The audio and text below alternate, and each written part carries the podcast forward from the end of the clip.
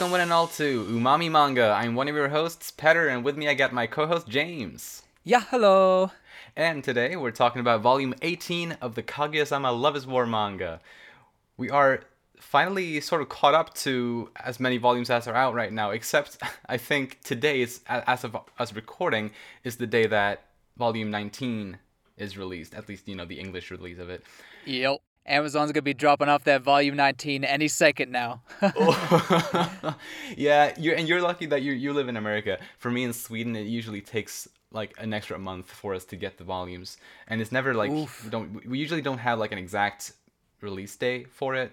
So I just have to kind of estimate like it's usually a week or a, a month plus a week or or so uh, of wait uh, between there. Uh, but anyway, basically we're we're more more or less caught up now to where the story is at least in the English physical volumes, which is uh, awesome. And yeah, let's let's dig into this volume, I guess. Let's start by talking about Kaguya Shinomiya. In the first chapter, we learn about her method of kind of testing uh, if she can trust people, her her friendship test, which I thought was well, it, it made sense with her character, and it, it was interesting to kind of get that detail on that. Uh, I think we might talk a little bit about it on some of the other characters that she has tested kind of throughout the years uh, later when we talk about those characters specifically. Okay. But uh, but just one thing, kind of without going too much into depth, that I wanted to talk about here regarding that test of hers was that we learn at the end of that chapter that Maki, Chika, Nagisa, and Yu have passed the test. Uh, first of all, really nice to see that Maki passed the test, which means she thinks of Maki as a friend, which we we kind of basically speculated on that. We basically said that last time when we talked about the previous volume. Uh, Yeah. That that it seems like she has you know, you, you know she she seems to think well of Maki, uh, all things considered. So, but it, it, it was nice to kind of get that confirmation here. Uh, however, one one thing that I was kind of a little bit baffled by was that uh, we also learned that Miko, Miyuki, and Ai haven't been tested yet. Miko, I can understand, but Miyuki and Ai, I, I, I would have felt like either she would have already tested them both by now, or they would have passed without having done the test, like like Yu did, like because she'd never actually tested Yu, but she kind of deemed him worthy anyway. I feel like Miyuki and Ai would have at least been in that boat, right? Or what do you think? Um. So m- with Miyuki, I felt like it was more because she didn't quite understand her relationship with him for the longest time, and Yeah. or I guess I, I don't know. I didn't. I didn't feel like she was. She had had a need to test him because she saw how kind he was the whole entire time. So that that one didn't really surprise me per se. Right, but he, like I feel like he would be the same as Yu, like because it was also explained that Yu hadn't actually been tested, but he was still put in that mm-hmm. group because, well, I I feel like Miyuki should be the same, right? Isn't that kind of strange? Yeah, when you put it in that context, yeah, it is a little strange because you're right. Ishigami wasn't put under the same kind of test that the other two, I imagine, were Chika Yeah, 'cause it- and it- Kashiwagi and Maki. Right, because it says like that Yu Ishigami he passed, uh, judging from his behavior. hmm So I feel like Miyuki would be the same because Miyuki, like she's even said, like Miyuki changed her life, like straight up, because of the way, because of how kind and genuine he is. Maybe I'm thinking way too much into this. Maybe I'm just, I don't know. I was just a little bit baffled. Yeah, that that's a good point. You know, why wouldn't she just put yes? Because I mean, they're dating at this point, so surely she Right. consider him a friend. Uh, Yeah. I yeah, I don't know. That's I didn't I actually didn't think about it too much. Right. I though, do you have anything to say I, about Ai? I, I was yeah, I was a little well, I was just a little surprised by that. Hmm. I guess since she uses Ai to test people, I guess it'd be hard to do that with her. so maybe that's the logic behind it. Um. Maybe. But I I still thought it was odd that she couldn't consider Ai herself a a friend or, or at least at least trustworthy at this point. that is, yeah, I think that is very strange. oh well. May, but maybe maybe she Miyuki and Ai are the two exceptions to this whole test thing. I, I guess I guess you could even say Ishigami is an exception because it was just Mm. based on his character. Right. but yeah, maybe those two are just exceptions to it because she's one so close to Ai Hayasaka, but and also I, I guess you could say now she's really close with Miyuki, and he's she yeah he's changed her life in that way. Right. And something that I actually just kind of thought of is maybe she thinks of both of them as more than friends in a sense. Okay. Well, obviously, obviously Miyuki, since I mean they're lovers at this point. Oh yeah. but I was thinking with Hayasaka, they kind of ha- really they they have the sisterly bond, Mm-hmm. which in a sense make make them family. Which in in depending on how you view it is more than friends in in, in some totally. on some yeah. level. So I agree. They kind of have so that may, maybe bond. that maybe it works that way. Yeah, it's interesting. I don't know if it, I don't know if it will be brought up Hmm. again. Like you know, she will test them in some way, which I don't know how how I feel about that. Maybe it'd be more comedic than serious. I don't know. Right. Yeah. Uh, I don't know. But at this point, I, I feel like they've earned her trust right. um, in some way. But maybe, but, but again, maybe that's maybe she's breaking out from that, not having to put that put people onto that test anymore. Who knows? Exactly. Yeah, because in that chapter, she did seem to maybe question that a little bit. Like, like, what if I wasn't so distrustful of people, like, Mm-hmm. uh, or something along those lines. Like, she she kind of had those thoughts. So maybe that's some kind of character development that she has in front of her. Maybe.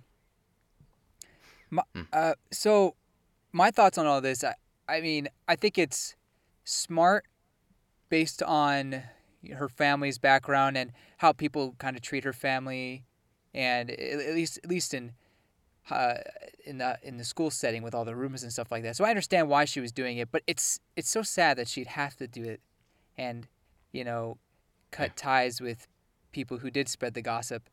I mean, look, I- don't like gossip. I I don't, uh, not many people, I think, at least say they like gossip. You know, uh, so I, I understand why she'd want to, you know, nip that at the bud, but it, it's still sad that she had has to burn bridges that way because just of her family hmm situation. Definitely. Well, al- along those lines, I was so scared to, uh, to find out who told the rumor, like, Ah. because I, I had I really had no idea that how Onodera found out, so I was just kind of, you know, worried that someone did break that trust. And I was like, no, no, I can't. No, this can't be. Don't let this happen.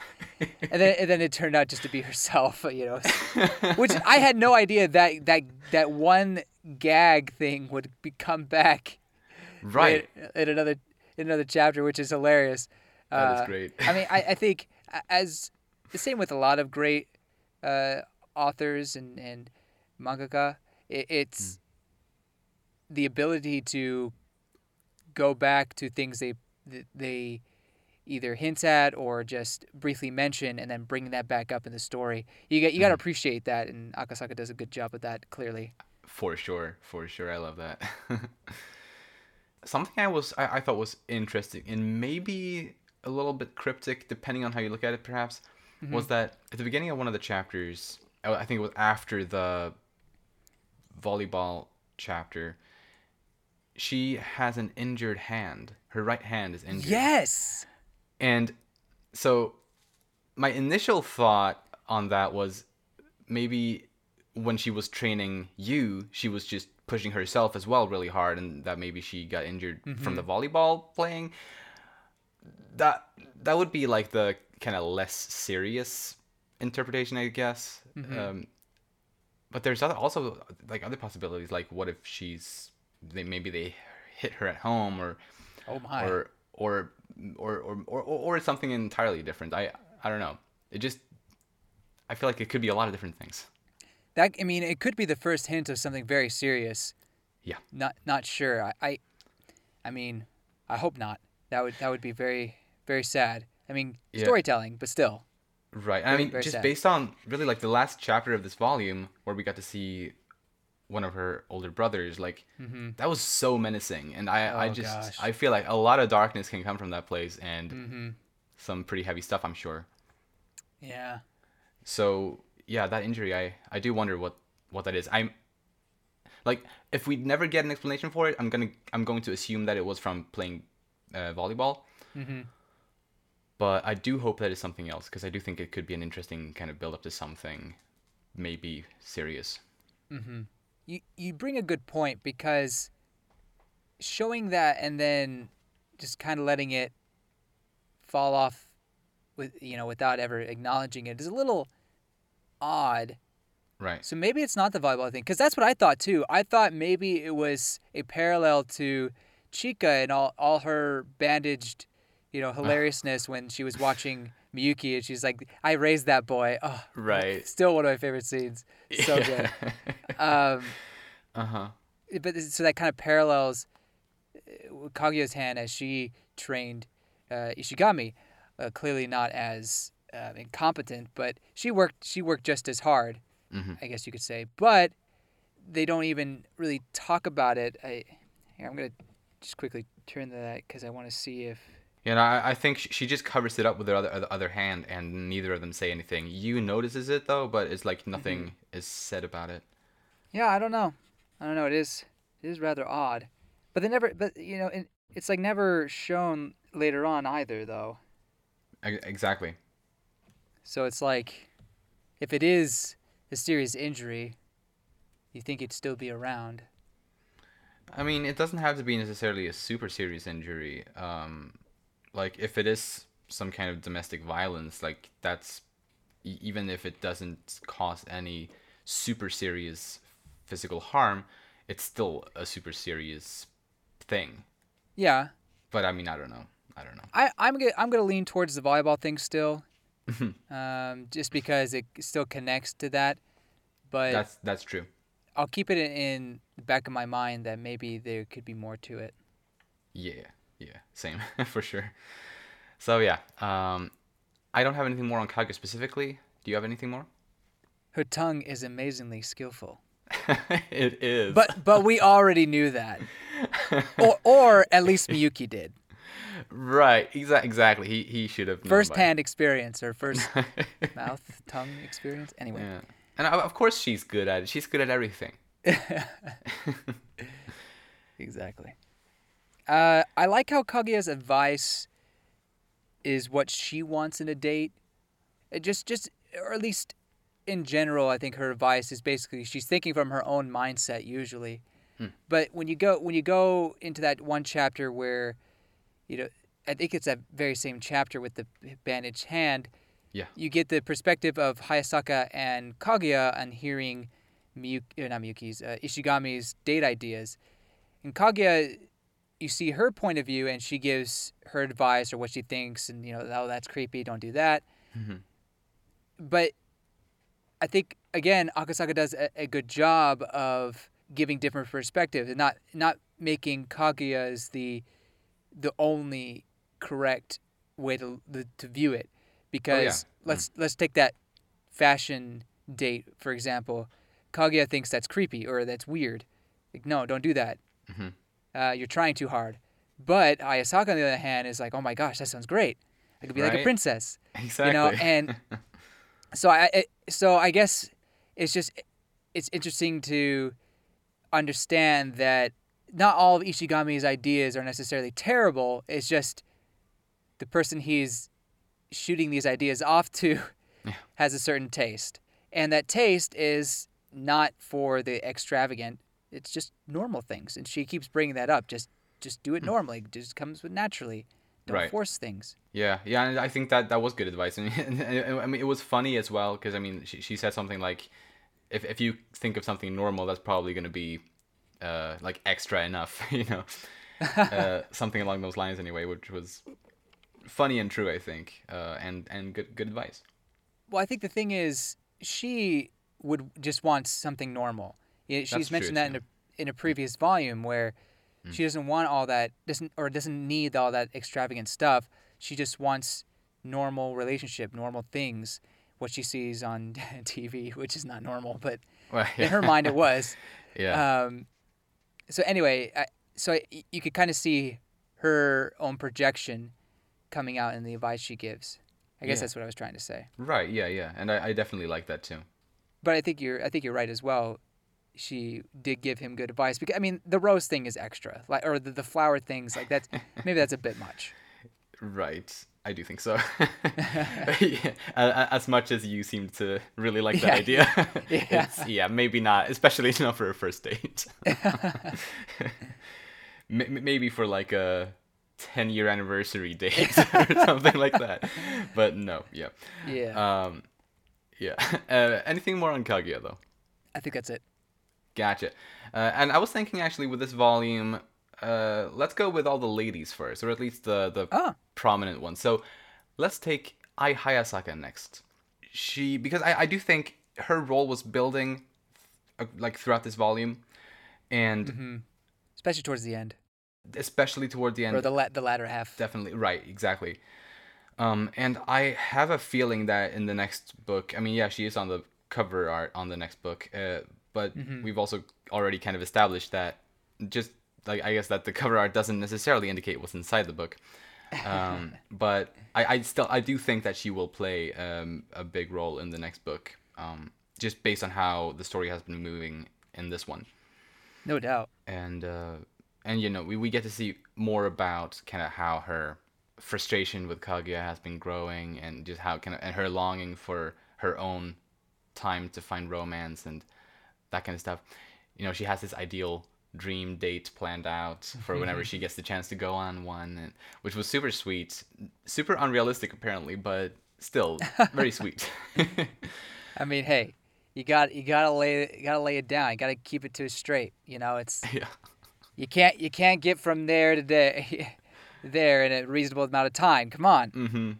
Yokohama's a big place. Anyway, Yeah. uh, no, I mean, I, I think it's it's cute that she, I mean, although she she doesn't want to admit it, she fantasizes about you know these dating situations. Mm. Um, I mean, I think it's interesting to compare to Kaguya in that she was always planning out uh, ways to get Miyuki to confess to her. So I don't know. I don't understand how that's any different than Hayasaka. You know, maybe planning out a romantic date.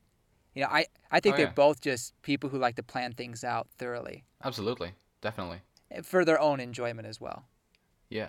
So for me, the biggest thing that I took away from Hayasaka is just how I don't know, lack of a better word, terrible her her life is, Mhm. or or or, or jam packed and and and not healthy, in my opinion, especially for Yeah. a seventeen year old. No, uh, for anyone, like it, it's even yeah. stated. I think that what she does, like the work she's put to do, isn't legal. Well, you, know, underage Right. reasons.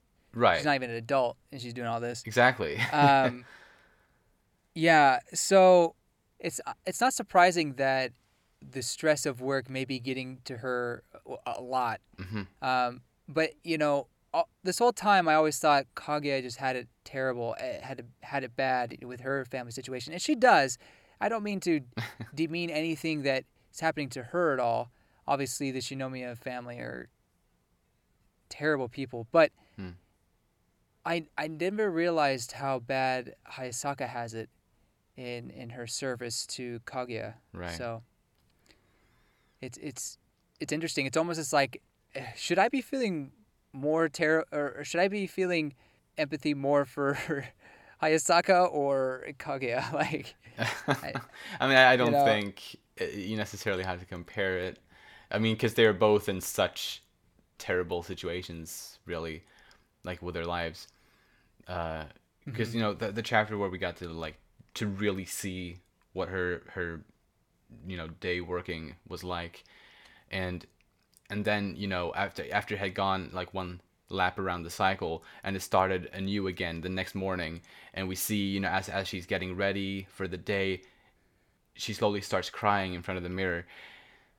Ah that that hit me so hard uh because it's just at this at that point you knew you you know by then like just how hard she works and that she does this like does she does she work like this every single day i mean obviously she, she doesn't go to school every day but Mhm. uh it's possible that she still has all of the house routines every single day it's insane back in volume 11 uh, it was at least indicated that she started working a bit less, like le- fewer hours Mm-hmm. after the the whole rap thing. And it, if this is how much she works now, I I don't even want to imagine how much you worked before that. You know, before Volume Eleven.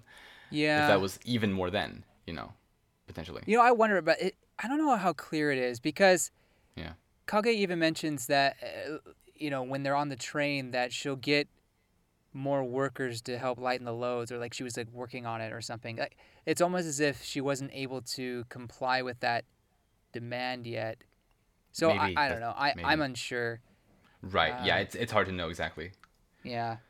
But I will say that there is a line in there that makes me think Hayasaka found a bit of fulfillment in the job she was doing. Uh, but I mean, they also say it's because she was bred for this. Right. Like in a way, she's been brainwashed. Really. Like she. Yeah. This is what she knows. Like she. Yeah, and and because of that, and since since she's still a child and she's been raised to do this, she doesn't question as uh, question as as easily. But Mm-hmm. maybe, hopefully, she's able to maybe start to question it now. But, but it is hard. So when I first read this chapter and, and the subsequent ones after, I I did think that you know, she kind of was breaking down because of stress, and she was trying to get away. But then we had that final page with the uh, Shinomiya brother just looking so menacing and, and just like a scumbag. Yeah. It, it made me think and then I put that at the back of my mind, and you know, a week or two passed, and then I read the chat thing again, and there's a line in here that makes me wonder if there's a different reason why she's crying. So she says, and every day for the 10 plus years that she has been Kaguya's personal assistant, she has felt her guilt would crush her at any moment. Now, I, right. so I, I totally see being stressed out by this routine. However, why would guilt be the thing that's crushing her? Wouldn't it be stress or overwork Yeah. or something like that? Mm-hmm. So I was okay. What could she be guilt? What could she be feeling guilt? Guilt that she's not really enjoying herself. She's pretending to enjoy herself. Guilt that she's not her real self, or is it guilt about it? One of her duties, which is the last duty, is I'm reading it from the manga. Her last duty is to call the main family and report in detail on what Kaguya Shinomiya did and, and said that Right. day. Mm. Now, I, I, another so that's another thing. When I first read, it, I didn't think too much about it, but the second read through, because I was looking for something that would make her feel guilt, maybe there's something there. Maybe she, she feels bad for having shared a lot of Kaguya's secrets to the main family, or maybe maybe it has something to do with the bro- uh, th- this this nasty brother who's manipulating her or trying to get her in some way. I I don't know. Do you have any thoughts? I was just mostly just kind of confused by that. Um, but I really like your idea of that guilt coming from her kind of regretting having, well, spilled all of Kaguya's details with the rest of the family or the head of the family or whoever she exactly reported Oh my gosh, yes. Because she hasn't had the test yet. She hasn't taken the the the friendship test, the trust test that Kaguya has. That's why that's important. Oh. And she's spilling all the secrets to the family, so that's going to be a big thing in their uh, development in their in their relationship. I think. Yeah. Oh my I- god. I think I think that's it. I yeah, I think that's very likely too. Damn. Oh, oof. It could be really dramatic between these two characters. Like if this all comes out, and like especially if these if this information that she gives to the head of the family is stuff that affects Kaguya in a bad way, like the fact that they know those sorts of things. Yeah. Like for for all we know, the Shinobi family could be very much aware that she's now dating Shirogane. Yeah, exactly. I, I was actually also thinking alternatively, and this Okay. is maybe a more a more optimistic way to view it. Hmm. Although I, I, I like this pessimistic way that we just talked about because it, it makes things exciting. But a more optimistic way to view it is that kind of the opposite is that she feels like she's not doing her job well enough and feeling regret over that because she doesn't report all of the details. She Ah. holds some things as, as a secret from the head of the family, thus protecting Kaguya. That would be nice. That that would be nicer, but maybe not as exciting. Yeah. You know, I would feel bad if she was feeling guilt over that. It's like, no, you're doing the right thing. true, true. But at the same time, I think it could make sense based on, uh, you know, as we talked about earlier, like she is more, in in, in a sense, brainwashed kind of, Mm-hmm. and or at least she has been raised in this way, and so I mean, I know it, you know, it can be hard to break free from, from things that you're raised with, you know. yeah, totally. Yeah, so so I guess some interesting speculation there. Yeah. But the speculation doesn't end because there was an e- email from her mother telling her that, that she was going to talk to the Mm. head of the head of the family or, or something like that. Yeah, she, yeah, on the on the school trip when they were gonna be in Kyoto anyway, she wanted Right. her to visit. So, is Hayasaka's reasoning or reason for leaving Kaguya because she says, "Oh, I, I I'm gonna stop being your assistant. You know, I'm gonna go explore the world or just be my own person." Is Hmm. it her lying to Kaguya about actually what's going to happen? Is she is she just gonna run away somehow? Um, because either way, the the the brother at the end seems very excited about, or or at least he's not going to let Hayasaka get away from him.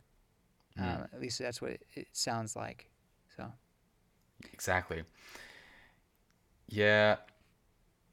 Yeah, it's it's it's really hard to say. Uh, at first, when when we only got that text, or you know, when she got that text from her mother, I, you know, based on how that was put, um, like based on uh, how it was written, I didn't think she was going to stop working at, at for for the Shinomiya house entirely because, uh, it it said something like uh she was only gonna it, it seemed like she was only quitting her job as kaguya's personal assistant. Thus maybe she would keep her other duties at, at the house yeah, but it seems like later on in the in, in this book it seemed more like she was probably going to quit altogether uh, because obviously if she if she's going to travel the world and stuff she wouldn't be able to be at the house obviously uh, Right. so yeah it does seem it does seem like she's going to try to quit altogether yeah. I I think it's escape. I think it's to get away from the Shinomiya family and having to report on what Kaguya is doing. Yeah, I, I, I really do like that possibility, um, and I'm super excited for Volume 19 because I I really do think that we're gonna get uh, some good focus on her then, because it's pretty safe to say you know the confrontation at the uh, Shinomiya Kyoto estates will happen in the next book because it's, it's gonna have to happen during the, the the school trip, and I don't think the school trip is gonna last the whole next volume. I you know I think I think it's gonna end at some point next volume. I, Yeah. I guess, um, since it's already started in this one. So, yeah, some stuff is gonna go down, and I'm super excited for it. I just want to punch Unyo in the face. Just, just Yeah, right. him right in the face. He just has a Ah. punchable face. Yeah, very ugly face. I, I I love like and and this isn't unique to Akasaka exactly, but uh I like I know other mangaka or anime like character designers do it too. Uh like they they draw these really evil characters with really ugly faces and I I love I love that like kind of thing just it's cool. Um it really it makes it e- much easier to to hate them. Yeah, I hope it's. I hope he's not doing anything to Hayasaka that you know is abusive or anything like. I mean, I, it, the- the Mm. whole thing is already abused to begin with, but I hope it's not anything True. further than that. Yeah. But Yeah. Anything more on Ai? just that Miyuki is able to see through Hayasaka's lie. Uh, I guess finally, or like she, he's able to connect the dots. Mhm. So, um, I guess we'll see where that leads. I'm, I'm sure that will be beneficial to Hayasaka in some way. Definitely. Absolutely. So, next up, let's talk about my girl Miko Iino. I've really only taken notes for her for one specific scene, and I'm sure you know which one. Mm-hmm. Um, and yeah, it's the one where she's crying in, in the student council chambers. Where at first, when when Miyuki came into the room and we see her crying there, my initial reaction was that oh she's crying because she just saw Yu and Tsubame making plans for they, their date. Mm-hmm, Um, like that was initially where my brain went, and I, I think probably for most people that was where where their brain brain went. Mm-hmm. Um, but then we learned that the secret report had been taken off of its shelf, and then you know, along with Miyuki, I'm sure most readers, me included, think that okay, she just read the report and she's crying because she just learned of Yu's tragic past, or and and the rumors and all that.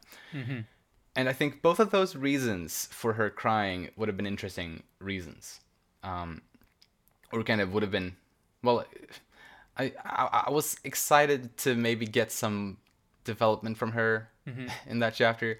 Uh, of course, at the end it was, you know, played as a joke, you know, with the the wireless earbuds and all that.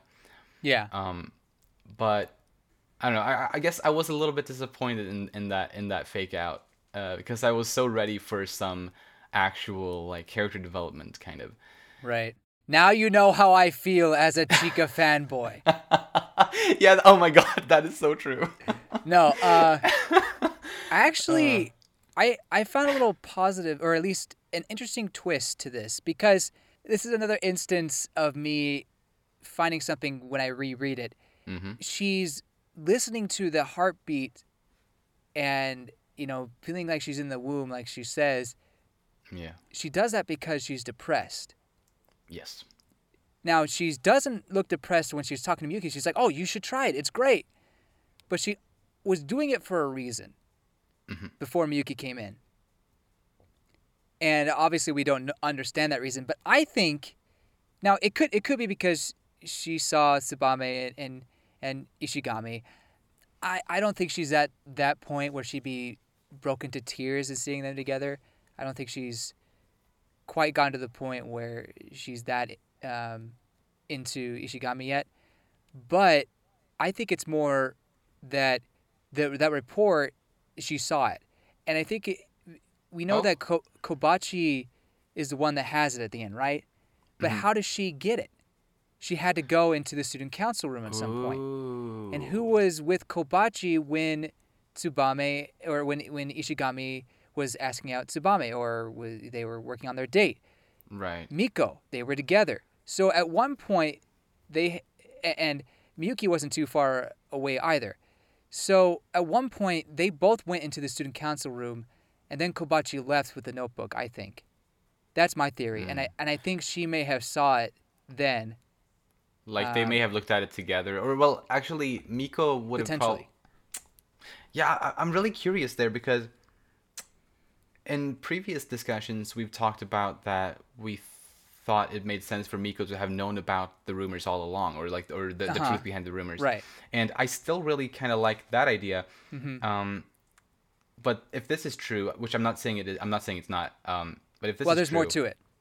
Oh, oh, oh, sorry. Then go ahead. Right. So it, I think you are right that Miko ha- has some sort of knowledge of what happened before, and you know, who knows how long it will take for us to find out what that is. But it could be they had a discussion with each other in the room, uh, Kobachi and and Miko, about showing that file to Tsubame, and maybe Miko is having a kind of a conflict within herself on does she want Tsubame to be with Yu or does she, does she want Ishigami to be with Tsubame?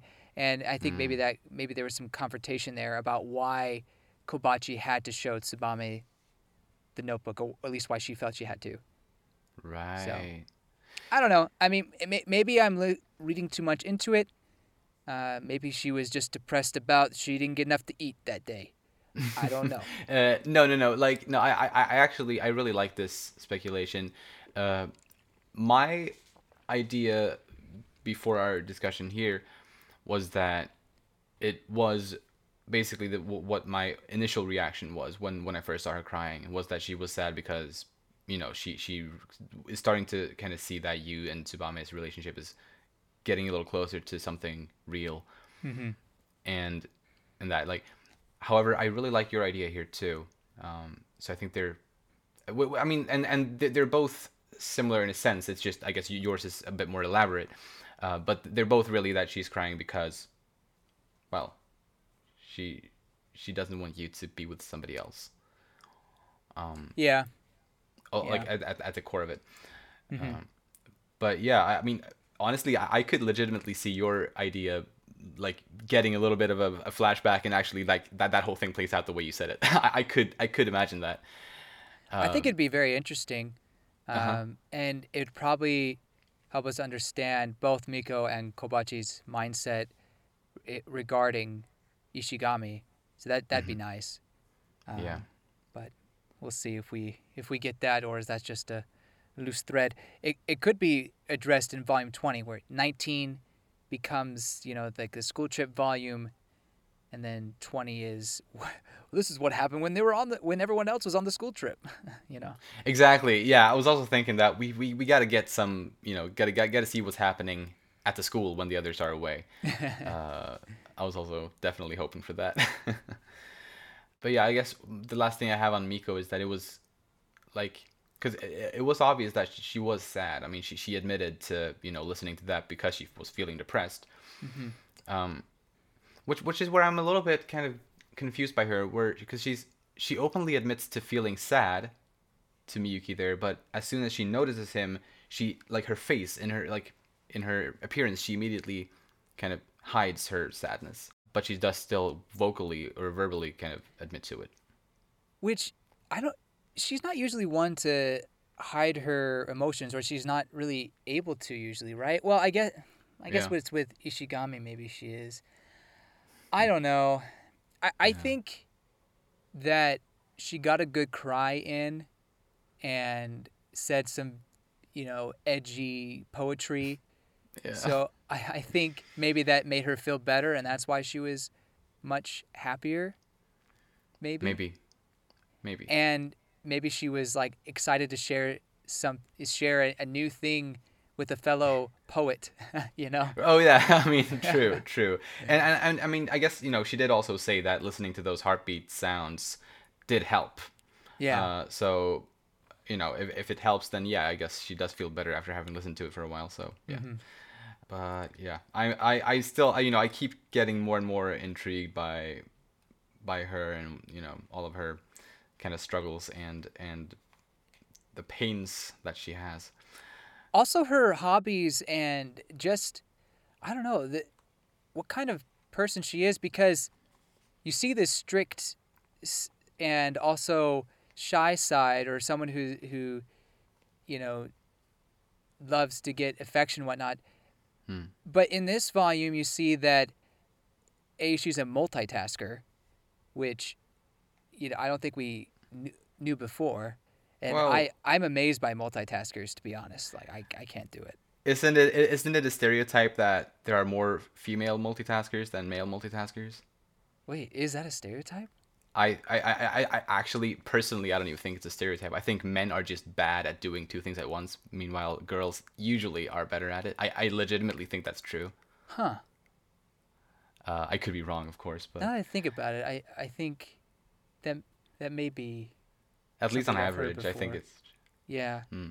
Well, uh, either way, um, it's interesting what she can multitask with, or what she chooses to watch while she studies. With yeah. you know, VTubers and uh, streams of video games and whatnot. I I Mhm. I knew that there was an otaku side to her, but I didn't know she was into video games and stuff like that. So Yeah. it, it's interesting to see that that side of her. Um, you know, it it makes you wonder. It's like, what what other things do I do we really not know about her? Exactly. Yeah. Right. When she's comfortable, she's really chill. Or at least at least when she when she's not like this super strict and mad person, she's really chill. I guess that, again, that's like a, that's like like a chihuahua. When the chihuahua likes you, they're really nice. exactly. Yeah. So, I guess that's it on Miko. yeah. Then let's move on to your girl, Chika Fujiwara. Woot! she is the type of person who keeps other people's secrets to herself. She doesn't spread them around. She doesn't leak them around. I thought that was super sweet. Yeah. She is a loyal friend. Yeah, exactly. And I guess I guess it it shouldn't come as a surprise necessarily, uh, that she is, but it was just so nice to see, especially like, because we, we, we know that Kaguya doesn't have a lot of friends, Mm-hmm.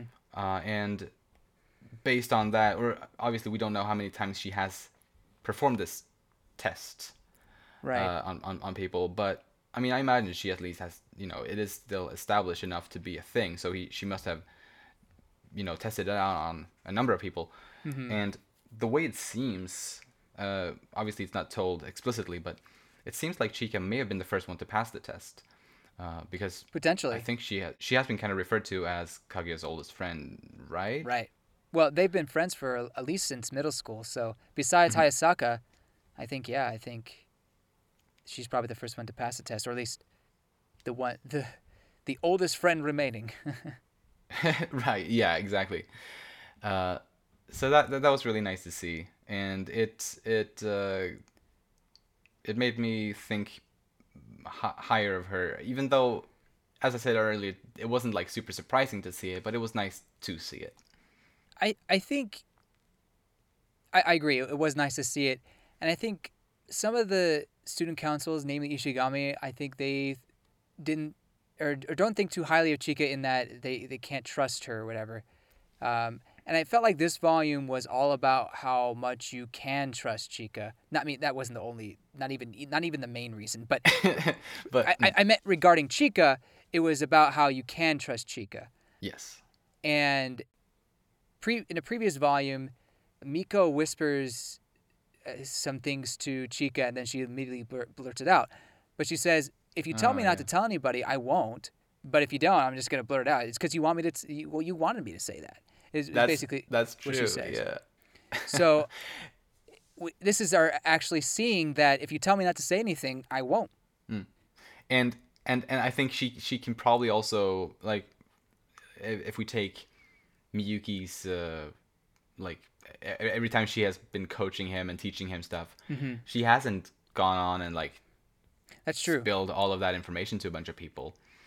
Um, Yeah. Even though that, that he, showed her his vulnerable, weak side kind of there in, in all, all of those instances, but but yeah, as far as we know, she has kept that to herself. Uh, I mean, sometimes she has expressed that oh, like teaching him is is is hell, but but like that's really as far as she goes. Uh, so that that's yeah, it adds up and it's very respectable. Yeah, I guess she has the ability to understand, you know, what things should be shared and what shouldn't be. You know. Right. So that's a good, good on her. She knows how to get on Miko's good side. Yeah, yeah, she really does manipulate Miko, like really without any shame in this volume. Uh, uh, it's it's funny, I guess.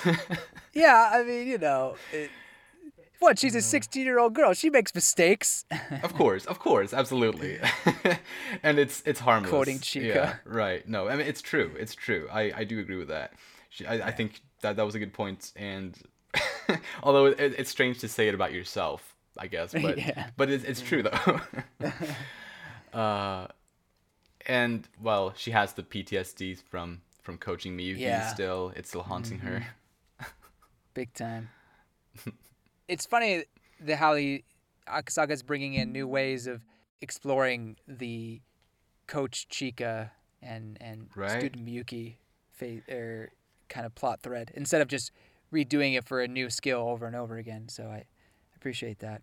Yeah, really. Like, um, cause I I never read uh like the blurb, like the backside of the book, uh, cause uh, I, I usually like I know it's not like crazy spoilers or anything, but it's like I it guess gives vague hints. many. You know? Yeah, right. And so I, I usually try to even avoid that. Yeah. Uh, uh, and additionally, I, I I also never read the the summary for the next volume. That is usually at the end of each book. I, I don't read those either, uh, just because I want to avoid spoilers as much as possible, even though they're just small things. However, uh, I do look at the images at the back of, at, on the back of each of the books, and uh, like before I read the book, and on the back of this one there is the picture of uh, Chika and Yu and like doing in the volleyball chapter. which obviously with only that picture it made me think oh my god they're gonna mirror kind of the Ch- chika teaches miyuki to chika teaches Yu uh, now kind of start from the volleyball thing or something like that obviously that it wasn't exactly the case, even though Chika Mm-hmm. tried to, to make that the case. But uh, it was still uh, it, it, that, that chapter was still like a really funny um, kind of rhyme with its previous one, and and but still Yeah. with a with a fun twist at the end. Yeah, Yeah. totally. Anyway, sorry, Chika. Uh, So Chika really wanted to tell the school that Ishigami was eh, not guilty. You know, that justice was on his side. yes. One, I think that shows how, how much she values justice and, and making sure people understand the truth. hmm And I, I would say that it was the same with uh, everyone. At- Yeah, really, the whole council wanted to the to. whole council was like that. So you could, it's kind of hard to say that, you know, this is just on Chika's, but she was the one who kept the secret plans, and she is the secretary. So I Right. guess, you know, she was the one that was in charge of those files. Uh, so good on her for, I guess, keeping those around, and uh, and putting them in that in that like very spectacular looking uh, bookcase or like book thing. Phenomenal. So that, that I I like that because I mean that, that was definitely another step in like step toward the potential like the, the possibility of someone Mm-hmm. else finding out. Right. But they Chika included respected Ishigami's wishes and not telling anybody. Mm. So in that in that sense, I, I think Ishigami should learn to trust Chika a little more. Yeah, But- if only he knew about this. Right. Yeah, he doesn't. Because But- because Chika hasn't really shown given him a lot of reason to think highly of her, you know. Yeah, that's fair. That's fair. But the my my last thing on Chika here is her very smart plan to trick the students into voting for a Kyoto school trip, uh, which was really really I mean. It, it, it's very much a Chika thing to do, like this kind of really kind of scheming, uh, cunning thing, uh, and it succeeded. Like I, it was awesome. Uh, Also, uh, of course, it was funny that she didn't actually want to go to Kyoto. She just, you know, she wanted to actually go to like some other country, and um, you know, she she just wanted to look smart, and she didn't even even expect the plan to actually work. Uh, really funny Chika moments, and and and just brilliant, I think. Um, and you said something about her that it was I, I thought was very profound and just kind of really summed up her character very nicely. Was um, I know she's really talented. The problem is that at her core, She's stupid. she's stupid. Yeah, I love it. uh, that's just so good. And there's nothing wrong with that. no, no, absolutely not. No, no, no. it is. It is a funny. Like she, she is really a, a unique character. I, I think I, I've mm-hmm. never encountered a, a fictional character like her in, in any other story. Just with that, that kind of charm that she has, and being so creative yet dense at the same time. Mm-hmm. It's really incredible. Indeed, yeah. I, I'm excited that in this volume we got is a little bit more of the student council maybe appreciating her, or at least at least Ishigami, you know, seeing that oh, or acknowledging the fact that she's quite brilliant in her own way. Yeah, Um, Exactly. But, you know, it, but it doesn't change what we know Chika to be. You know what I mean? uh-huh. So I- Absolutely. I, I appreciate that. Um, one last thing about her is more about or what she's seeing between Ishigami and Miko because she suggests to Ishigami, "Hey, if you just compliment her, she'll she'll just do whatever you said. She'll she'll she'll melt in your hands. Like it's not that hard." Mhm. It- and you know Ishigami explains, "Oh, you don't understand." But she kind of gives him a look, and she says, "Why are you looking at me like that?" And I think she says, "No reason." Right. Do you think now one way it could be taken is that it's like, oh, you poor naive fool, you have no idea, or it could be that maybe she suspects something between the two mm-hmm. because we we do know that she's fairly perspe- uh, perceptive um, in a, in a few ways. I, I think the only one where she's pretty dense is just Kaguya and Miyuki. Yeah. Besides that, I think she's done a pretty good job of sniffing out romance, or at least and at least reading the air in the room. Mhm. So I, I think that goes back to was it previous volume where she pretended to be Ishigami's girlfriend and Miko kind of almost broke down. Right. So, um, anyway, maybe maybe she is noticing that. What do you think? I, I I had the same thought. Like I'm not Okay. I'm not completely sure, but I had the same thought, and I I like to think that is the case. Uh, even though I'm not like I'm not super convinced yet, but I, I like to think that's the case because I think that would be an interesting kind of change of pace, since we you know we've gone through the the the whole journey leading up to the romance between Miyuki and Kaguya, in which it really was just like each of them on their own. I guess Kaguya had Hayasaka, but like for the most mm-hmm. part, it was like really just the two of them by themselves. But if Yeah. Chika is able to figure this out and potentially kind of help them out, like help both of them out, in into like kind of maybe getting into a relationship eventually. Mm-hmm. I think that could be a fresh take on this whole thing, perhaps. Yeah, that'd be cute. And she, and she would be so into that too. Oh yeah, totally. Oh yeah, she'd love that. Oh. Uh. Yeah. I'm really interested to see what she thinks of Kaguya and Miyuki dating. I really want to know. yeah, oh, I can't wait for like all the whole student Oh, council to learn. Uh huh. Yeah, yeah. I, I, yeah. Anyway, sorry. I'm trying to control myself here. yeah, it's good. Uh, was that it for Chika? Yeah. All right then, let's move on to well, that was all of the main girls in this volume. So let's talk about Miyuki next. He does decide to take it upon himself to share Yu's secret with Tsubame.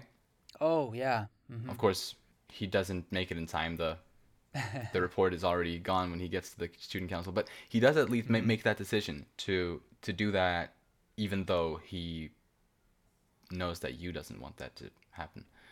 hmm Um, which I thought was interesting because he was arguably the one who was the most adamant out of the three OG student council members to respect Yu's wishes. Because Chika was very much against it, like very openly.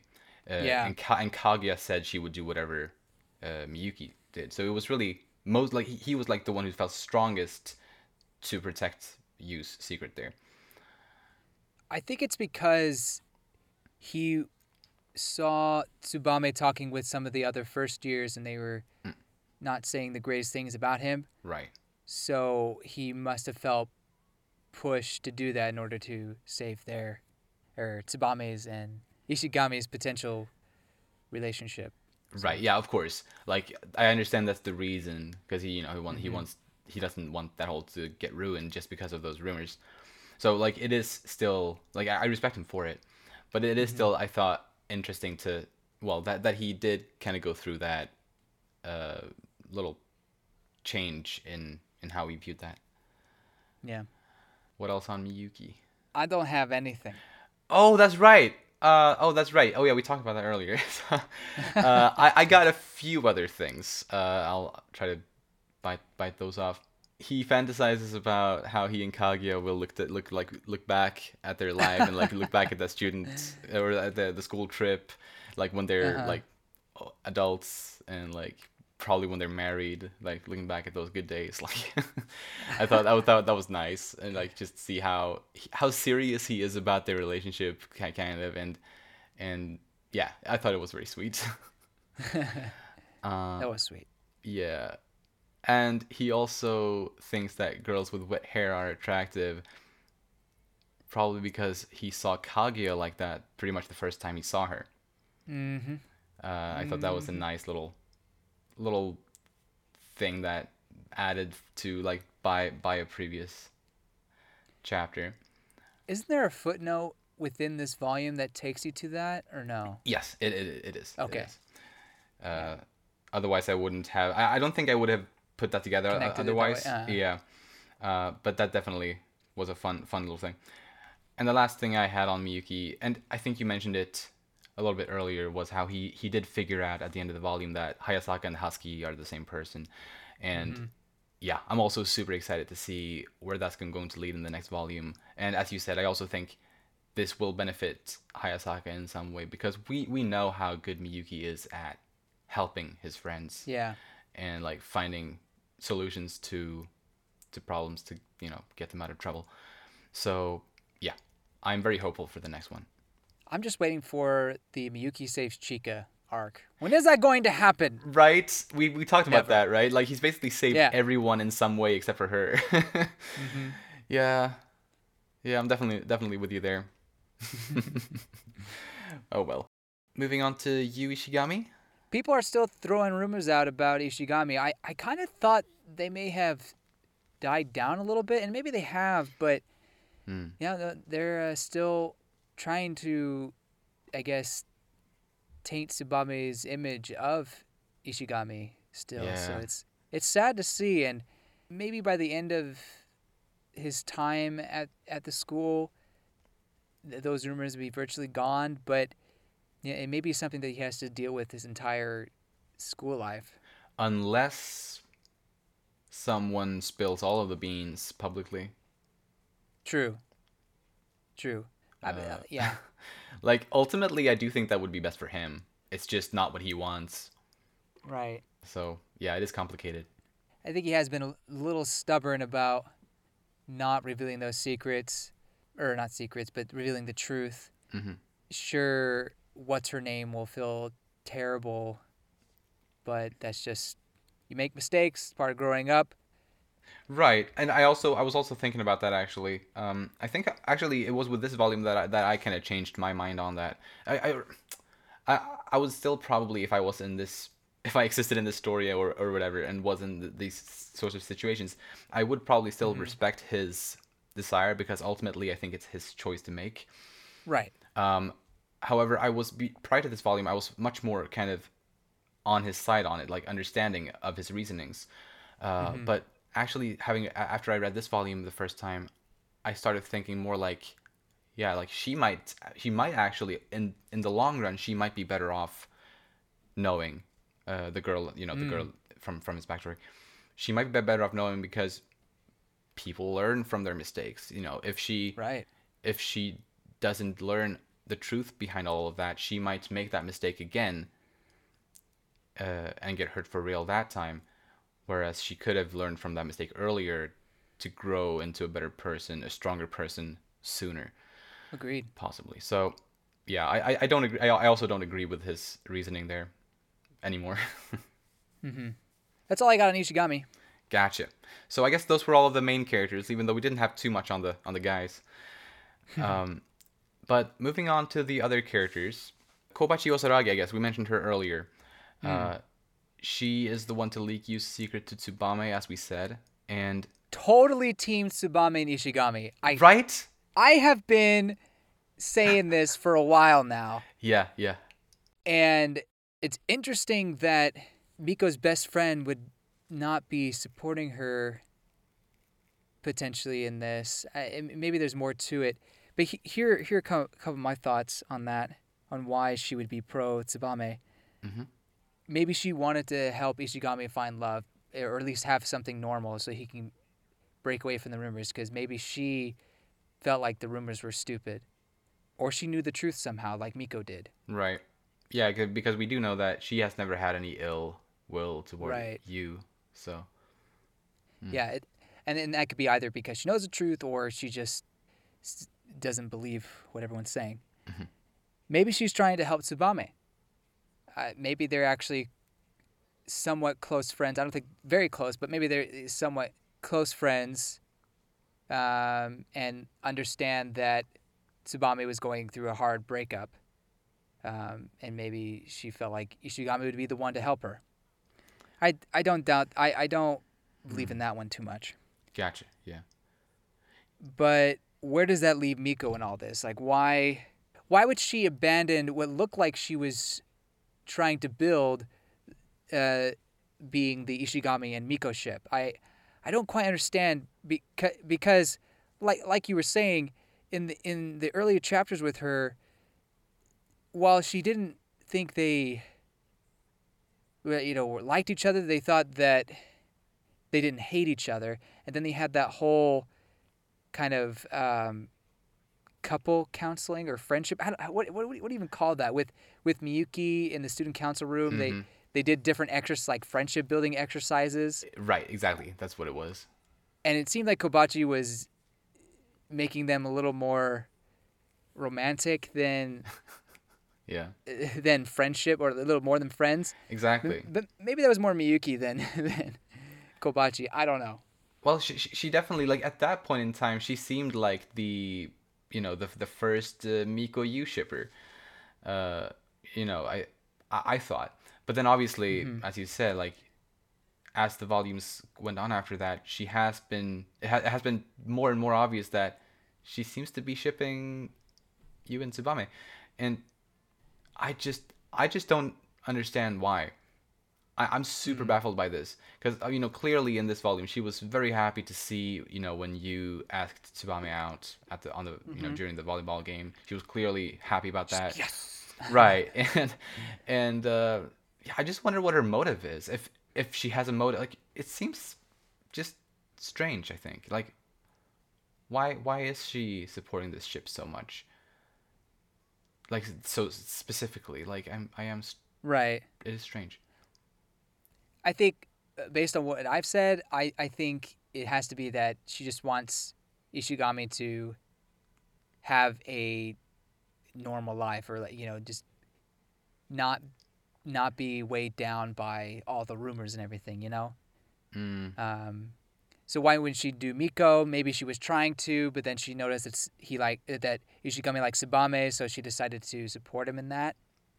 Maybe. Maybe, maybe. I, I feel like she would have to be incredibly. Um, her perception would have to be like incredible if she would have be able to see and notice and pick up on all of these things, because she's not really around Yu very much. So she would have to like pick up on all these things by herself. I mean, it's possible. It, it absolutely is. Definitely, it is possible. and I- she seems to be one who at least is watching it- it- you had the whole chapter where she was narrating and, and Mm. talking about miko and ishigami so i don't know maybe she's more perceptive than we understand i don't know Maybe. i don't know maybe. I mean, yeah. I I have even even less. Uh, uh, speculations there than you do. I yeah, I'm just really at a loss there. but it's exciting though it's exciting to see that that journal or, or that that folder being passed Mhm. to Tsubame and I, I can't wait to see uh, where that where that leads Exactly. The date, if it happens, should be pretty exciting because she she will go into that date with all of that information. Because Miyuki's original plan was to give her that info after the date. Uh, but now Kobachi has already given her that. So so yeah, it's very interesting. I, I was also thinking that maybe the date won't even happen because what if during during the time when um, the other student council members are away on their trip, what if Yu's and Miko's relationship grows a lot during that time, during that period? In which case, the date with Tsubame, well, I don't know. Maybe it won't. Well, maybe it will. Maybe it won't happen. Um, eh but I don't know. that'd be kind of mean of Ishigami to call it off because No. nope there's another woman Well, I'm, I'm not saying he know? would necessarily call it off. I, I don't think he would. Um, if that, but I'm, I'm just saying like th- things can happen. Uh, Yeah. And like something that we might not foresee. while you were in Kyoto sounds like a movies from the early 90s Yeah, it does. but g- actually going off what you just said got me thinking what if she reads it and before the date she brings it up to ishigami ishigami is upset that she finds out Mm, and maybe he just is distraught about it all i don't know yeah. i mean I mean, very possible. he's kind of he's he's been very stubborn about it so maybe he would take it hard if she found out the truth I, I, I think so. Uh, although I do think, I do think getting the date, like seeing the date, would be nice though, and and to have this drama kind of on the date, I think mm-hmm. would be especially interesting. And also, I just I would just like to see you know see the characters up in the Tokyo Skytree, which where where I've actually been once. yeah same Nice, it's a good view. Anything more on Kobachi? no that's that's all i got All right, then let's move on to Rei Onodera. good on her Right, I love I loved her role in the first chapter of this volume. So so good. Like and and like not not only like good on her, like yeah, she's such a sweet, nice girl, like to you know to keep Kaguya secret like that. But it was also uh, nice, I think, I think to see, well, to get to know a little bit more about her character and her past too. Like, because supposedly back in junior high, she was one of the many people that helped spread those rumors about Yu, and also rumors about Miko even.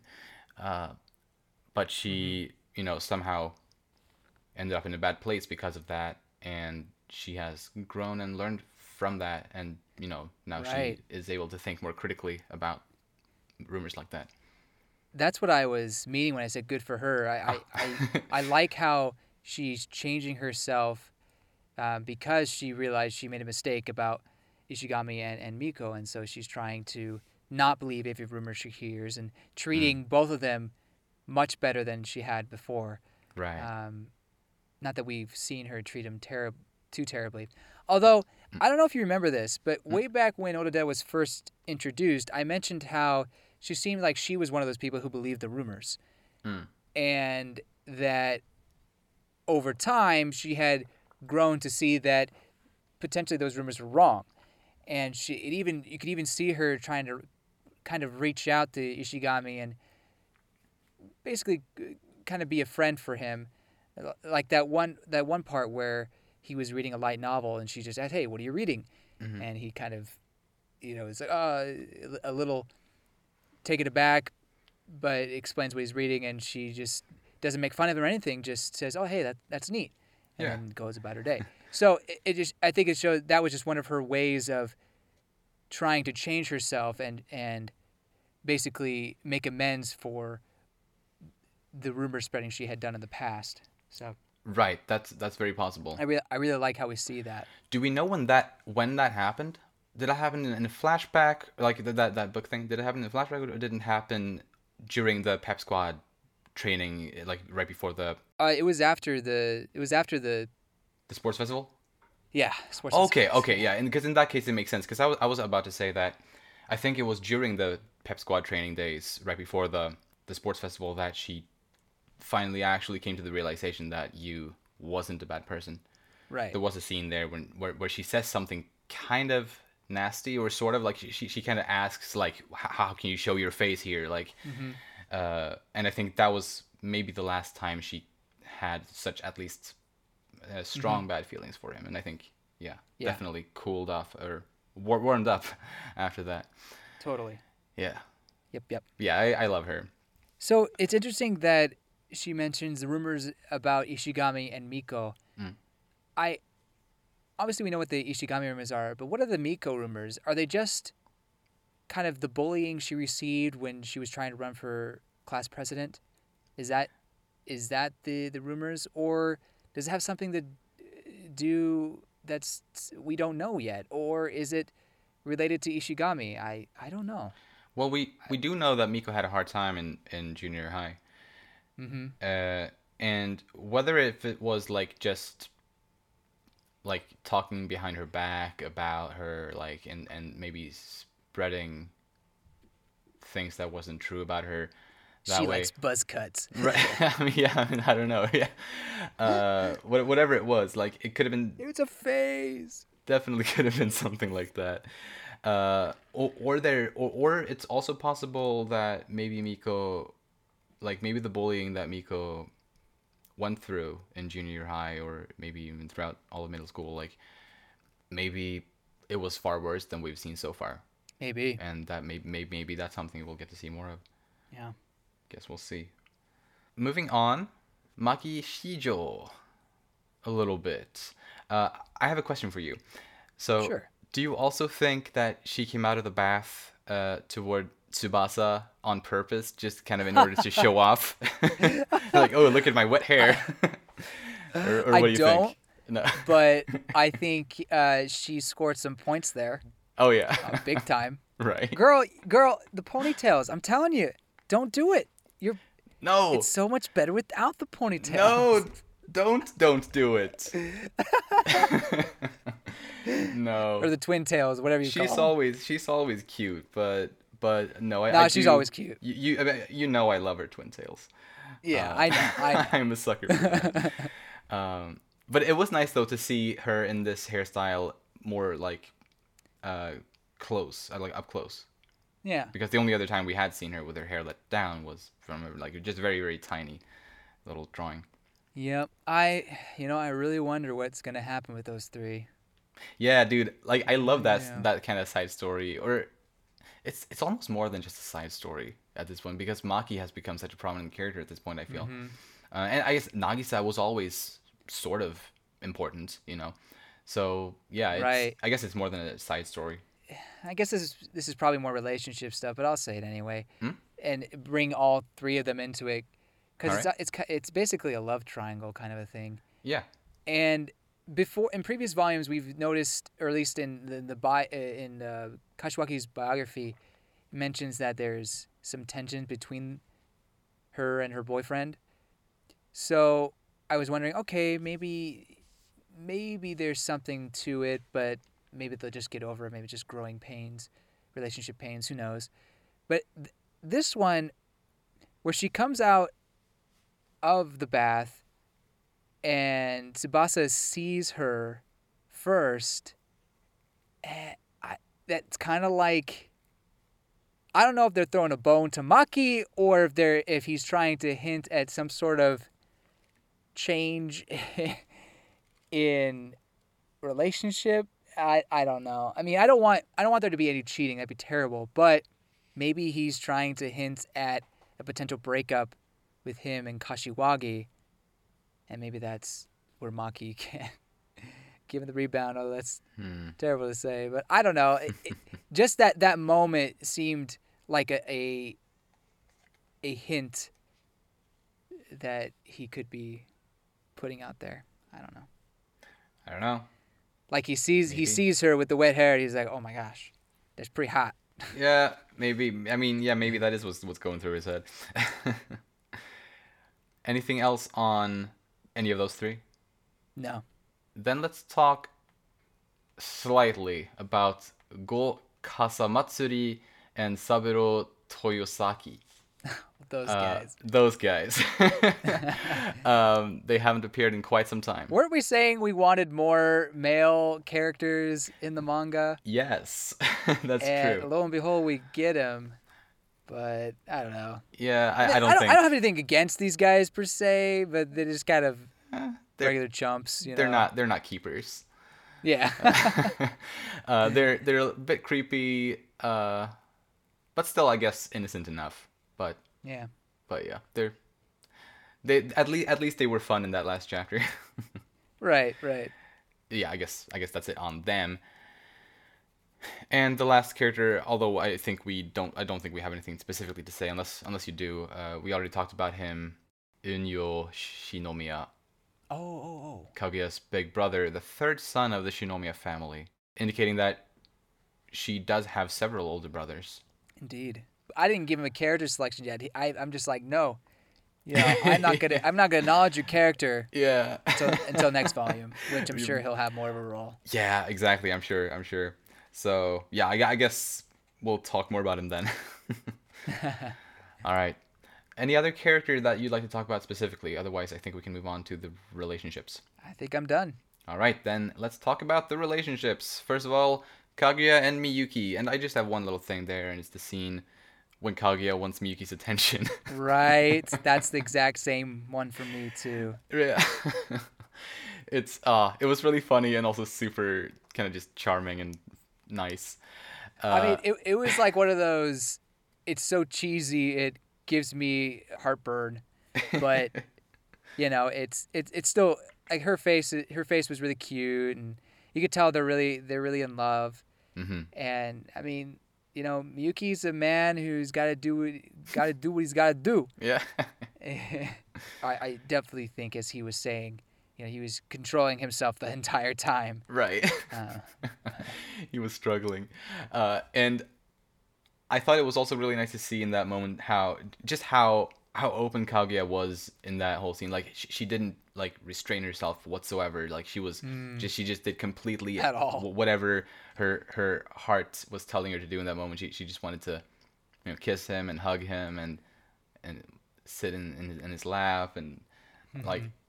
she yeah and and it's so nice to see how far she has come there because you know just a, really only a few volumes ago she definitely wouldn't have been comfortable doing any of that.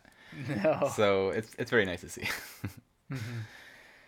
Anything more on them? Nope. all right then let's move on to miko and Yu and there obviously was one chapter where that was specifically about them uh, which starts with them fighting over a, another magazine. And actually I, I do have a little bit of a tangent that i'd like to just go over before we get Oh, into okay. the chapter there uh, rela- related to that magazine. Uh, Yu mentions that it includes a one shot by mengo yokoyari uh, Okay. i don't suppose you know who that is Uh, no. no, I, I, I, I wouldn't have assumed so anyway. Uh, and for anyone else who doesn't know, I'm going to explain because it's actually kind of kind of neat. Uh, Yokoyari is a real mangaka who, uh, who has made plenty of seinen uh, mangas uh, and also ecchi manga and even some hentai. uh, but uh, a little over a year ago, she teamed up with Akasaka to make a like to, to do the art for uh, his story that he started then uh, called Oshi no Ko, uh, which he writes and she illustrates. I think Oh. I've mentioned this one to you maybe at some Yeah, point yeah, yeah. and uh, it's a series that, that I started reading basically right as it as it started uh, last year, and I think it's really good. Uh, it's um, it kind of it's a, it's about kind of the ugly sides of the entertainment industry, and I think it, it deals with that really well, while while still being a comedy at the same time. It's not like lewd or anything like that though. It's it's not like some other of Yokoyari's work. Uh, but it, it, it's a really nice uh, manga. Uh, and I had actually, before that whole thing started, like be, before that manga started, I had actually read uh, one of her looter manga uh, before that. Uh, so I knew of her even before that. And then when I learned that she would team up with Akasaka, I was like, wow, that I, I was like super pleasantly surprised by that. So that was that, that was nice. And and yeah, as I said, like it's been doing really well, and it's been a very good show uh, or a very good series. And yeah, just wanted to bring that up. I, I thought it was really nice uh, how Akasaka uh, referenced her in in this in this volume. Yeah, that's neat. Yeah, yeah. Uh, anyway, back to that chapter, which is just just a super sweet uh, moment between Miko and Yu. Um, obviously, we talked earlier about how Chika, you know, tries to tell you that well, if you just compliment her, she'll treat you nicely and stuff like that. And but Yu doesn't believe in that because based on his own observations, if someone who doesn't have a high standing with Miko just gives her a simple compliment, it would it won't work. But it does work with him, uh, you know, against you know against his uh, assumptions, uh, which I think is one of at this point many indications that Miko does like him. I think if he had tried this maybe a few months ago, he might not have had the same results. But she has definitely grown a lot softer towards him ever since the uh, the Christmas situation. So right. I, I would say ever since the end of the culture festival, even. Oh yeah. Oh yes. Yes. Yes. Yes. Mm. You're you're right. Into the cultural festival, I think his approval rating has very much gone up. Before it was, you know, not even a possibility. Probably. Probably. I mean, I think I think deep down there was probably something, uh, uh, always a little bit, but I she had suppressed that yeah. uh, to yeah. So th- to that it was improbable, but n- now it's very much and and like I was saying earlier, she was very open with Ishigami that that that time, and I think Ishigami was seeing, as he mentioned, the true Miko, um, something exactly. that I guess he almost not refused to see, but never took the time to see. Right, and I think it could actually be kind of similar in his situation as it is with Miko, where they've both been kind of keeping an eye on each other, but they've, whenever they've been interacting with each other, they've all pretty much always shown each other their, well, bad bad sides in a way, uh, because they haven't gotten along. Um, so, but and, and I think it's a it's a very different thing to see someone be nice to someone someone else uh, as opposed to having that person that be nice directly to you. Like I think it's a very different thing uh, in how you kind of interpret that, like those sorts of things. So even though he might have seen Miko be sweet with other people, it like ha- not having experienced it directly himself, I think, well, it, it makes sense that this was the moment when he kind of no- noticed that for the first time. Yeah. Hmm.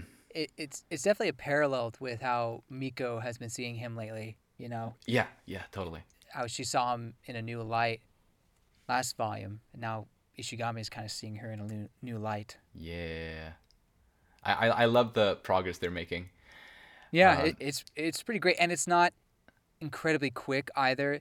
Not right, exactly. not that I need it to be slow, but it, it's just not the pacing is very nice. Agreed. Uh, and they also we they, they find out they ha- they have some common interests Yeah. in VTubers and in in vi- in video games even to to a degree. Um, which was that was surprising. yeah, or well, I guess uh, I I agree it was a bit surprising, but it was also no, it it made sense, you know, especially since a few volumes back when we learned that Miko is also a weeb to a degree. Mm-hmm. Well, even Ishigami says he didn't realize they had common interests. Like she, Right. he knew she was a weeb or an otaku, but not for the same things. That's That's how. I felt. I was like, oh wow. Yeah, no, I, that, that, that that's a good point actually. Yeah, yeah. So dealing with that same chapter, Miko comes in and says, "Hey, I need you to copy my notes for me. My handwriting is terrible." And to be fair, yeah, it, it, it looked sloppier than what her usual writing would have been like, uh, because she's doing with the left hand. Mhm. And I understand why she would want to recopy the notes, being as serious a student she is. But do you think there's a possibility possibility that she wanted Ishigami to copy them so that he would be also be learning and studying as well. Because he even mentions that he's kind of he's like, oh man, I'm learning, I'm learning through this somehow. Right. So I don't know, like maybe maybe she had an ulterior motive in doing that.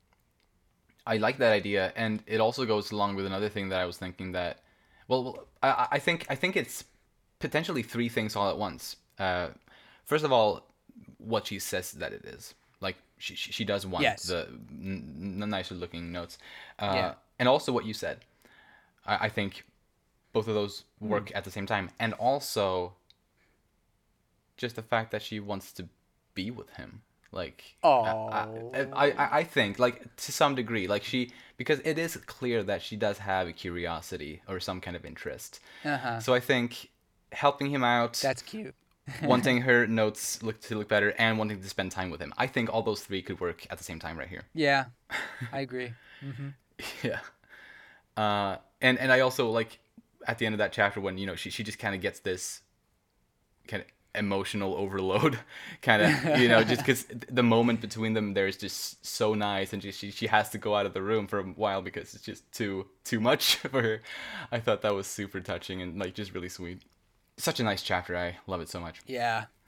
that was that was the chapter for me. I mean, well, besides the the the end of this volume, you know, where it's like, what? With the with the brother and everything. yeah Um yeah but this chapter after I read it, I was like, "Oh, I can't wait to talk with Petter about this. It's, so good." yeah, right? Yeah, I'm, I'm so glad you liked it too. uh, other than that chapter, or do you have anything more on that chapter specifically? I don't think I do. No. Because then I have just a little bit on, uh, the, actually the last chapter, uh, where it was a, a brief little thing with them where Oh yeah. they're, they're kind of talking about how bathhouses are usually depicted in manga and stuff like that. Uh, you know, it wasn't too special of a conversation really, but it was still just a really nice and pleasant conversation between them. Uh, and yeah, it just shows the progress. Like at this point, they're at they were able to have healthy, nice conversations with each other. That's a good uh, point. I really like that. Yeah. And, and and they and they're able to also kind of in a way bond over their common interests. You know, they both Right. read manga, evidently. Uh, so yeah, sweet. By the way, I totally agree with the points they're making. It's yeah. Oh, abs- absolutely. picking at the bad thing is, is super illegal. yeah. and uh, I've always thought it's so strange. Like, what is the obsession? Obviously, uh, Yu know, there's some male fantasies going on there. But right. anyway, yep. Anything more on you and Miko? I have nothing more. All right. I don't have any other relationships noted down at all, so go for whichever ones you might have. It would break my heart if Kaguya and Hayasaka were to actually break apart, you know, Yeah. whether it be her, you know, moving on with her life and going abroad or the Shinomiya family taking her away. I uh, whatever ha- happens and and if it's them separating that that would really be sad and I, I hope not. Um, I I at the same time I understand that Kaguya has relied on Hayasaka for so long and it might be good for her not to have that, especially now that she has Miyuki. Right. But I It is a I step she feel needs to take. yeah, but at, at the same time, family is always there for you, you know? And of course. Kaguya doesn't really have that family to rely on other than Hayasaka. I. Hmm. Yeah. So, I don't know. I, No, I, I, I'm with you there. I'm kind of torn. Right. Like, I think what I think there is that basically it is going to be best for both of them to not have the same kind of dynamic that they have had so far because even though it has been familiar, it has been sort of a sisterly bond, you know, to, to a pretty big extent, but also to a very big extent, it has been, you know, mistress and servant. Like, Right. you can't really get away from that. And I think that has been bad for both of them in different ways. It's been obviously bad for Hayasaka because it's just been tearing at her. Like she, you know, as we see in this volume, she's grown sick in it, sick of it. And I think it's also bad for her, Kaguya because it keeps her from progressing as a person and, and growing and into someone more hmm. independent. She needs to learn to rely to, to not rely on Hayasaka, and Hayasaka needs to be free of that hard work. So, ideally, I would say they would be able to find a new dynamic. Of course, that would be hard probably, but a new dynamic where they can maintain their friendship and kind of their sisterly bond, perhaps, but in a different kind of environment. Yeah. So I'm, I'm hoping for that to happen eventually, although I do expect it to take some time. Yeah, that would be nice. Um, maybe Kaguya can do some of some of the things that Hayasaka has to do um, for the house, or Right. you know, some of- some of those things that Kaguya should be able to do herself. Maybe, yeah. Um, but I guess it's hard to hard to say. What that be? Any, anyway. I- Um, I was also thinking, actually, it could be interesting if eventually, because I mean, we don't know how long, how much longer this manga is going to go. I mean, I think it's entirely possible that that it might go on for as long as it has been going, and like, or at, at least that. Like, it could be going for quite a while. Um, And what I was thinking is that wouldn't it be fun if Hayasaka, after she stops working as, you know, uh, or for the Shinomiya family, if she would join the student council. Hmm. I would I would really like that. And I, I think that would also lend to like some like to to Kaguya and her being able to kind of build a, a new kind of friendship. that could be interesting. Perhaps, yeah. Because really, uh, in the meet the characters page, like the first page in, in every book, uh, it's the five members of the student council and Hayasaka. She is a little bit out of place there, technically. True. Uh, but I mean, I don't know. She's the only one that says side character. Oh no no no, that's not true. I think the other two are. I think is Ishigami in Uh, background character, background character, background. backup character. That's that's the word. Uh, the, the only main characters are the the three OG student council members. That's right. Th- th- these labels are weird. They're weird, man. yeah, because really, Yu and Miko are both definitely more prominent than Chika, technically. Wait, Hayasaka doesn't even have background character under. Oh my god, you're right. What is she? That's a mystery. Oh, gosh, dang it. well, well, anyway, I- um, Anyway, I, I think it would be nice to see her in the student council. Yeah. Mm, mm. yeah, it could be interesting. Yeah. Uh, what else Yu got on relationships? Um, just real quick, Kaguya Nishigami, the you came to her for volleyball advice. Yeah. I don't know. It just show, again another evidence of how strong their relationship is, Mm-hmm. um, and it, it's kind of the big sister helping out the little brother situation. It's really like that, Yeah, yeah, it's it's awesome. I I, love the friendship they've built up. right? I mean, I- we have said it before, but yeah, it, it is it is awesome. Yes. Yu and Tsubame, they have a date in Yokohama. I mean, I mean the Sky Tree. yeah. Uh, I'm excited to see what unfolds, but I wonder if someone will try to crash the date. Now, I understand they're trying to avoid Chika, like the Chika factor, Mm-hmm. uh, but it would be hilarious if she ended up there. But what if, what if Miko Kobachi ended up tagging along, uh, just out of curiosity? oh. Uh, that, that could be an in- that could make for an interesting chapter. Yeah. yeah, for sure. I think what I'm hoping for right now is for that date, if it does happen, to be more kind of dramatic. In which case, Chika probably wouldn't fit in, but maybe Miko and Kobachi could could fit into something like that. Yeah, yeah. So I yeah, think. I, I like that. and and then lastly relationships miyuki and miko um, Mm. i like how miyuki calls her the next student council president exactly. i thought that was very sweet and just shows how much he. tr- i mean maybe he was he was saying something to make her feel better but i think he, he's not just sweet talking i, I, I Right. think he does believe that she could become the next student council president Absolutely. Definitely. Yeah, I, I really liked that touch too. It was very sweet. yeah Then let's move on to the last stretch of the discussion, the comedy. yay So the cherry stem chapter. We touched on it a little bit earlier, oh but gosh I thought I thought that was funny that was probably the funniest chapter in this book. I think. Oh, uh, show you, you dork! like m- my funniest gag was the cherry boy gag. Yes, in that the one. cherry boy. Like, like, where did that come from? She's never called him cherry boy. Yo, Oh. stop calling me Cherry Boy. I'll, I'll, I'll even apologize for calling you Cherry Boy. right. When have you ever called her Cherry Boy? It's like did, did they did, did those two just come from a different dimension where they have used to be like call him Cherry Boy or like what what happened there? Because they both they yeah I don't know I don't know I'm at a loss. It was just hilarious though. I loved it. That whole chapter is just so great. You know, Yeah. Kage being able to tie the stem and then quickly untying it. yeah. like, uh, Ishigami's mind just blown. He's like, oh. Yeah. Oh, and he's the only one who knows too. It's, it's so good. Ah, yeah, and and Miko asking uh, Nagisa like, "Teach me how to be a good kisser." Oh my. like, oh, and Chika's like, don't you dare.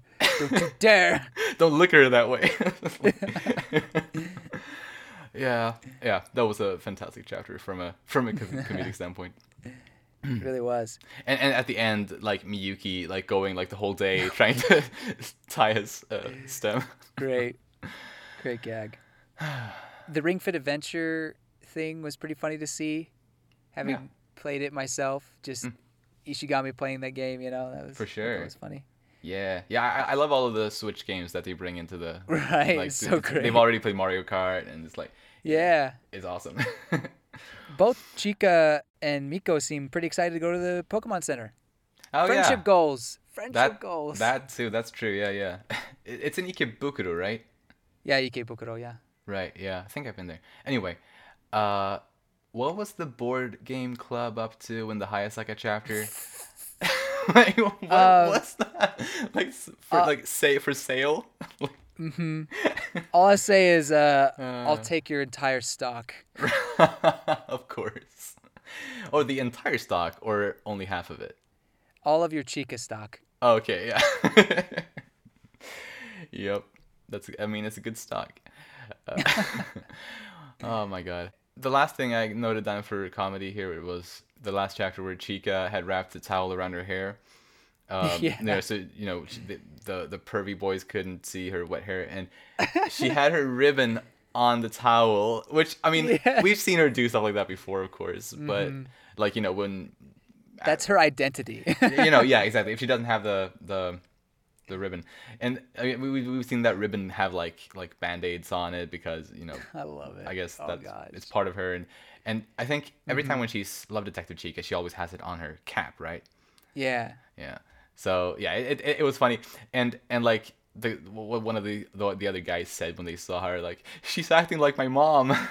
Like, it was also really funny. Hey, Mama Chika. I mean, right. She's she's the best mom in the in in the manga. Like, I'm I'm a teen mom. yeah. Yeah. What more on comedy? I that, that was it for me. So one last the one last thing I'll say is the volleyball in Ishigami's face when he's Oh. dissing on Hayasaka's date That's right. cracked me up, and just her like huffing and puffing away, you know. Uh, Mm. well, that chapter that chapter was pretty funny, and and the reference to like bibbity bobbity boo, I thought that was kind of Yeah. That was like a heh, kind yeah. of chuckle heh, Right. you know. But apparently that went over Kaguya's head or whatever. Yeah. At the same time, it was. I, I think it was still like a sad chapter at the same time, but the comedy in it was still great. And like speaking of that ball, like I actually I didn't notice it in the first panel where it appeared because it was just like right next to Yu's head, and like it doesn't look like it's in motion in that in that Ah. panel. Like it was, it's kind of mostly behind the speech bubble, so I didn't notice it there. And then in the next panel, it's just poof, like right in the cheek. Uh, but yeah, that was that was glorious. KO or boom headshot. yep. So yeah, wonderful volume. Yeah, fantastic. Little predictions, perhaps. I think we have sprinkled some predictions throughout the discussion, but other things that we haven't mentioned. Um, well, I think the, I, I think we will see the rest of the school trip. I think it's, it's safe to say next volume we'll see the rest of the school trip, and as I said, also I think also seeing what what goes on at the school during the school trip between Miko and Yu, and I guess Tsubame potentially as well. Um, it's also interesting, and uh, my last little prediction, or or maybe not a prediction, but a little bit of a hope for the next volume is that I'd like to see Miko's arm heal at some point during Oh, the next volume. yeah. Th- th- this is going to be my standing prediction uh, until it happens. Yeah. So what do you got, if anything?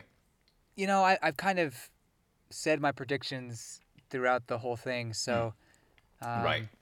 it's kind of hard to relay them all now, and I, I'll I'll not for the sake of brevity. Hmm.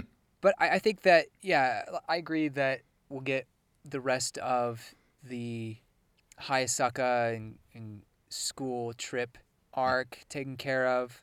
I you know I, I said it in this that volume twenty we would get the date. I think that's what I said.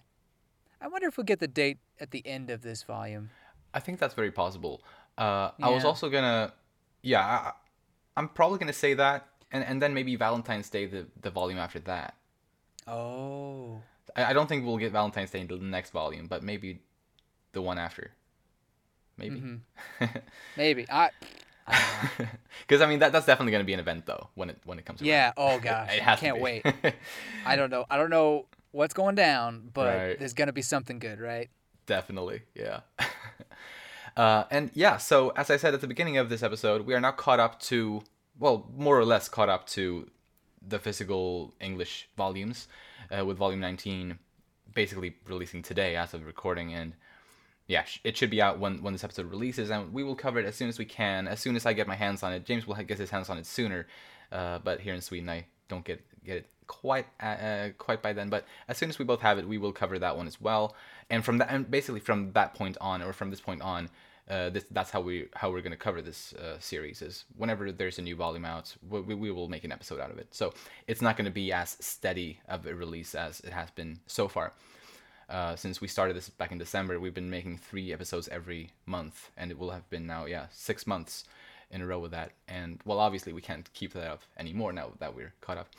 Um, But yeah, I, I feel like we, we've gotten so much done since we started this. Uh, It's been a long ride. It's yeah, it has. It's been a been a great ride. It's been fun. Yeah, and it actually reminds me of my initial, like my original idea how I wanted to cover this, which I figured I, I just mentioned briefly because and if any, if anyone listening is curious, before I proposed to James that we would make a podcast out of this, I wanted to make like a solo discussion, like me talking about a volume per episode, however, I would film myself like sitting in an armchair, like holding the book in my hand and talking like to the camera, being like all.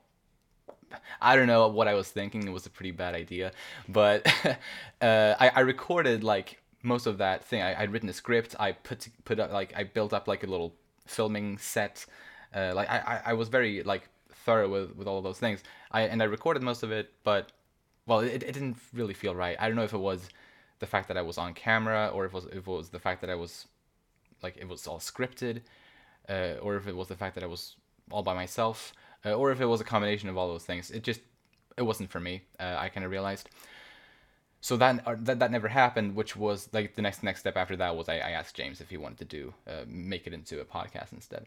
Um, mm-hmm. Anyway, um, I was actually thinking that maybe uh, just kind of for fun, uh, I, I might cut that together into like just like a couple seconds, just kind of maybe the intro where I go like, "Welcome."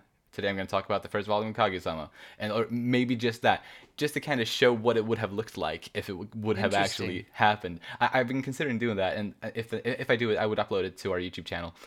Um, That's cool. Just like eh, because it, would be fun to at least archive my idea that I had, even mm-hmm. though it never came to fruition uh, and kind of just show show what it would have so, sort of been like ish. Uh, but anyway, uh, that's just a thing that I've been thinking about. And also, now that we are more or less caught up with Kaguya-sama, James and I are going to start covering another manga series uh, each month instead, uh, since there won't be as much Kaguya-sama anymore. Uh, we're going to be talking about To Your Eternity, the manga of that.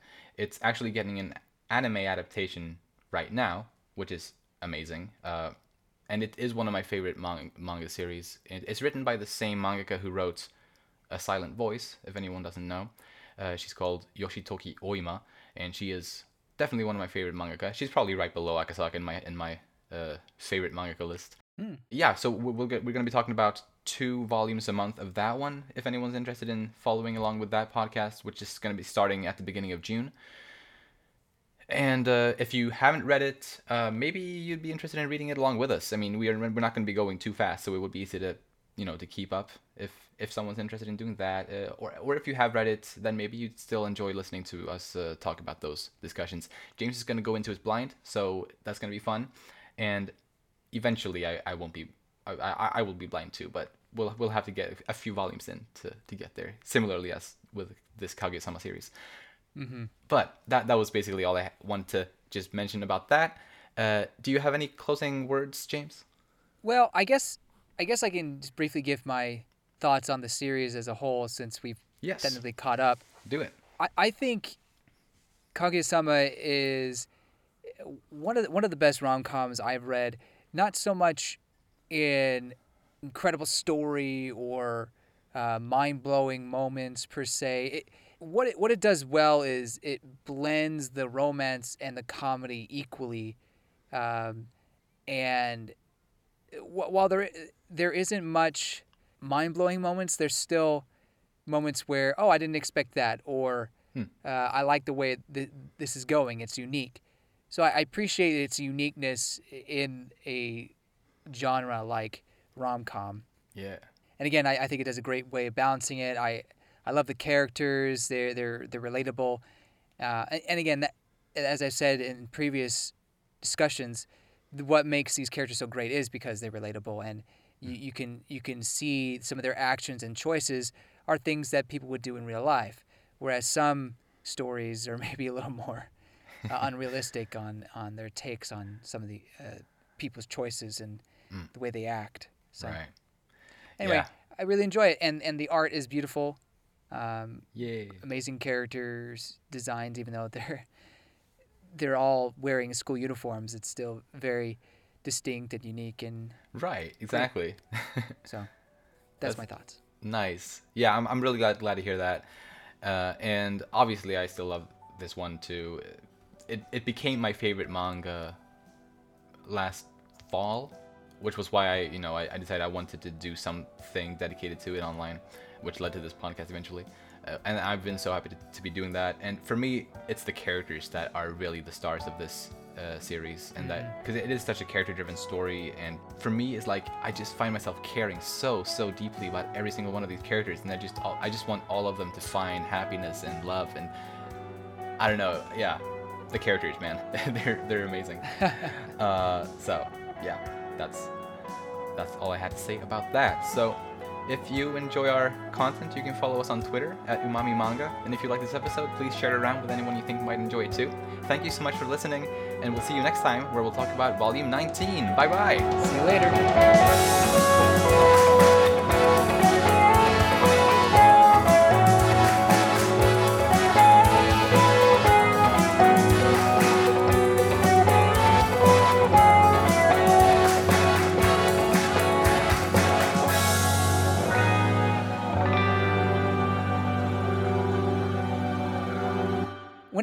Another is one of